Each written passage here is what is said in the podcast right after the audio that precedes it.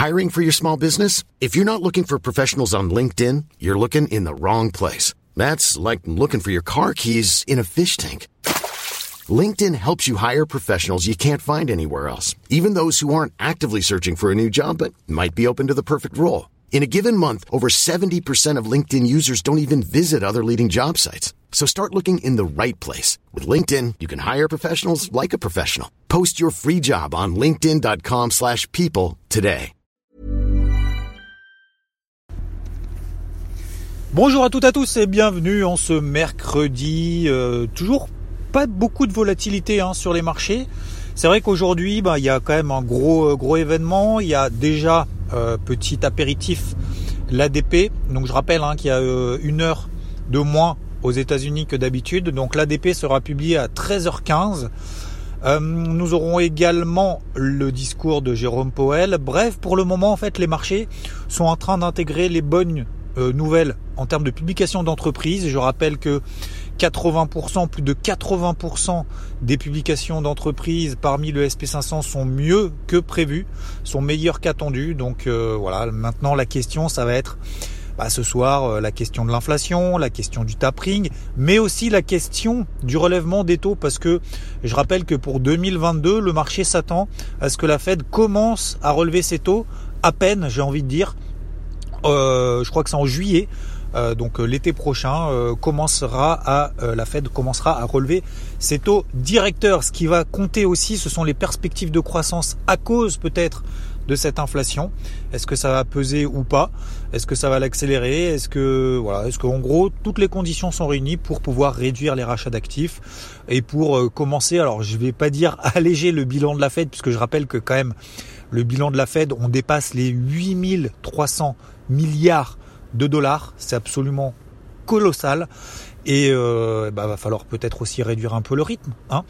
Donc, euh, ce sont finalement des questions qui sont, euh, j'ai envie de dire, loin d'être répondues. La Fed devra bien évidemment éclairer un peu toute sa vision économique, que ce soit perspective, que ce soit les taux qui vont en face, et que ce soit ces injections de liquidité. Donc, ce qui est important aussi, c'est de voir que dans ce contexte très positif, parce que je rappelle quand même accessoirement que les indices sont, alors sur le à Wall Street hein, surtout, sont sur des records historiques. On a du coup bah, des entreprises qui en profitent pour racheter leurs actions. Donc au troisième trimestre, on dépasse les 145 milliards de dollars de rachat d'actions.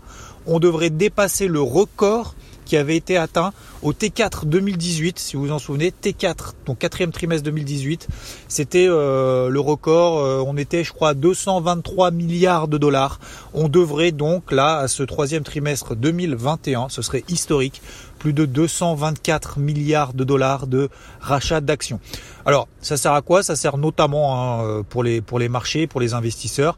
Bah, vous savez, hein, regardent, on regarde surtout le bénéfice net par action, earning per share, EPS, euh, ce qui permet finalement, c'est un peu un indicateur de, mesure un peu de euh, pas forcément de cherté mais euh, tout simplement de, croissance par rapport aux actions donc par rapport au nombre d'actions qui sont en circulation.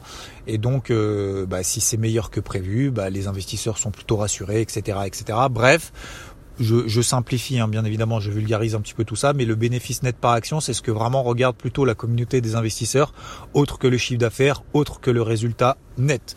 On compare toujours par rapport au nombre d'actions qui sont en circulation. Dans le contexte, de manière générale, on a le dollar américain qui remontouille un petit peu, le taux à 10 ans qui se stabilise et qui inquiète pas, qui est toujours autour des 1,55%, à quelques heures bien évidemment du discours de la Fed. Globalement, on a les tendances qui se poursuivent lentement, sans aucune alerte contraire à une tendance, ce qu'on appelle une tendance primaire. C'est euh, la tendance de fond tout simplement en daily, qui pour le moment reste calme et linéaire. Est-ce qu'il y aura la tempête ce soir? On n'en sait rien. Mais euh, en tout cas, là pour le moment, les marchés sont en mode on va voir, hein, on prend pas d'initiative euh, trop positive, d'initiative trop négative. On verra ce qui va se passer ce soir. Il y aura très probablement un petit peu de volatilité. En attendant la macro, cette nuit, on a eu euh, le chômage meilleur que prévu en Nouvelle-Zélande. On n'a eu d'ailleurs aucun impact sur le dollar néo-zélandais. On a l'ADP, donc je rappelle, à 13h15. On a également l'ISM des services à 16h. Euh, L'ISM manufacturier qui était ressorti lundi meilleur que prévu. On a euh, donc à partir de 19h30 la Fed. Ce qui est important, c'est pas les taux, hein, parce que les taux ils vont pas les relever. Hein. Euh, mais ce qui est important, ça va être le discours là pendant une heure, les questions-réponses, etc. Donc ça va durer entre, je crois que ça, dure globalement une heure. Bref, en, en, amont, on ajuste toujours les trades, on prend ses responsabilités, est-ce qu'on tient tout, est-ce qu'on coupe une partie, etc. Mais on se pose pas la question au moment où ça va arriver. Donc, faut partir du principe qu'il va y avoir des gros décalages à la hausse je fais quoi S'il y a un gros décalage à la hausse, je fais quoi Peu importe l'actif hein, d'ailleurs, hein, je parle pas que des indices ou que des actions. Ça peut être le forex, ça peut être n'importe quoi. Euh, mais peu importe, on part du principe qu'il y avoir un, gros décalage à la hausse. Si tel est le cas, qu'est-ce que je fais S'il y a un gros décalage à la baisse, qu'est-ce que je fais euh, En partant du principe que ce que j'appelle le double effet qui se coule, grosse mèche, grosse bougie euh, verte et derrière grosse bougie rouge, et inversement, ça, voilà, c'est trois scénarios qu'il faut prendre en considération et de se dire, bon bah moi, si ça part à la hausse, je tiens mes pauses, je fais rien, je renforce pas parce que je peux avoir le double effet qui se coule. Euh, si ça baisse, bah, je fais rien, j'attends de voir la clôture en fin de journée, en fin de, en fin de séance américaine, euh, etc., etc. Ou je verrai demain matin tout simplement, ou j'allège en partie en amont, et puis on verra demain matin en fonction de comment les marchés réagissent et digèrent tout ça. Voilà ça peut être des options. Concernant la partie microéconomique, on a BP qui perd euh, quand même 2,5 milliards de dollars au troisième trimestre. Elon Musk, comme d'habitude, alors comme d'habitude, il fait exprès en fait. Il fait exprès à chaque fois de donner pas des mauvaises nouvelles, mais de, de calmer un peu le marché sur son, sur son action pour, je suis sûr qu'il sait très bien qu'il y a un peu les mains faibles entre guillemets qui prennent des décisions comme ça à chaud en disant ah mais en fait le contrat avec Hertz vous savez hein, euh, les 100 000 euh, Tesla euh, à livrer là d'ici la fin de l'année prochaine. Bah en fait, j'ai rien signé pour le moment. Donc forcément, bah, l'action en pâtit un petit peu, mais je, suis sûr qu'il le fait exprès pour éviter justement. Il sait très bien que si ça s'emballe trop, après il risque d'y avoir des gros décalages à l'inverse dans l'autre sens. On a sinon HelloFresh qui fait partie de l'indice DAX qui s'est emballé de plus de 17% hier, hausse du chiffre d'affaires de 45%, quasiment 40% de nouveaux utilisateurs. Bref, c'est hallucinant. Donc clairement, hein, les publications sont très bonnes. La réalité de la situation est optimiste, mieux que prévu. Donc le marché pour le moment ne fait que monter par rapport à cette réalité de la situation. Maintenant la question ça va être l'impact de l'inflation sur les taux bien évidemment, mais aussi sur les approvisionnements. vous avez vu que Apple, hein, on, en avait déjà parlé, Apple avait déjà averti justement sur ces problèmes d'approvisionnement qui risquent d'y avoir pour Noël. Si vous aviez l'intention d'acheter un iPhone 13 à votre enfant, euh, eh ben euh, prévoyez un petit peu à l'avance. donc vous avez toujours donc euh, hier donc concernant mes mes stratégies dans les grandes lignes, grandes grandes lignes. Euh, premièrement, sur les indices, pour le moment, je fais rien. Pour moi, en swing, on n'est pas dans une zone intéressante pour le moment en swing. Donc, intraday à privilégier tant qu'il n'y a pas de breakout baissier daily, donc c'est-à-dire de rupture des plus bas de la séance précédente, il n'y a absolument aucune alerte.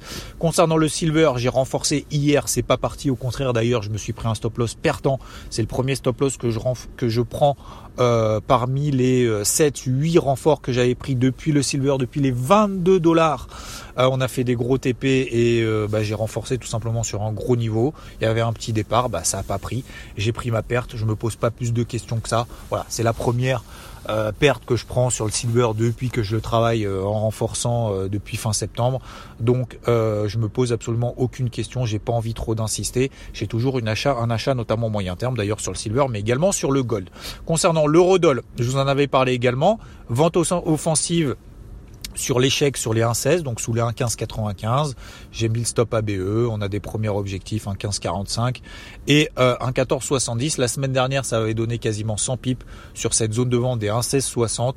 Je vends tous les rebonds sur l'eurodoll tant qu'il n'y a pas d'invalidation de cette bougie impulsive baissière daily qu'on a connue notamment justement la semaine dernière. 50% de retracement de cette bougie baissière impulsive tant qu'on ne passe pas au-dessus de cette zone-là. Et eh ben, pour le moment, la pression reste baissière. Voilà, globalement, et je terminerai sur l'astuce du jour entre guillemets.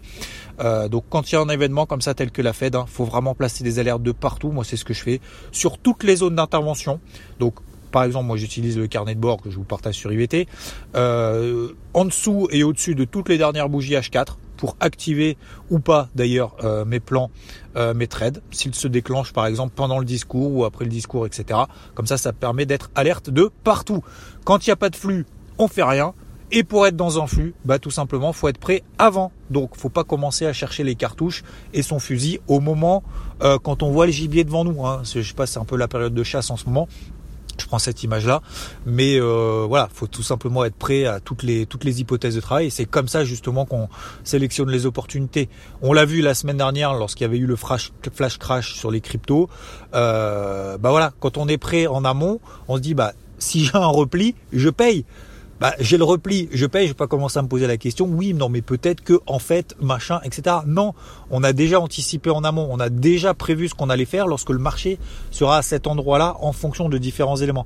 Donc, auto agir. Et d'ailleurs, pour terminer sur les cryptos, tout va bien, Madame la Marquise, belle tenue des 58 000, 60 000 sur le euh, Bitcoin, nouveau record historique sur l'Ethereum, nouveau record historique sur Solana, je vous l'avais partagé sur les 162 dollars il y a maintenant deux semaines, lorsqu'on était dans un triangle de, compression.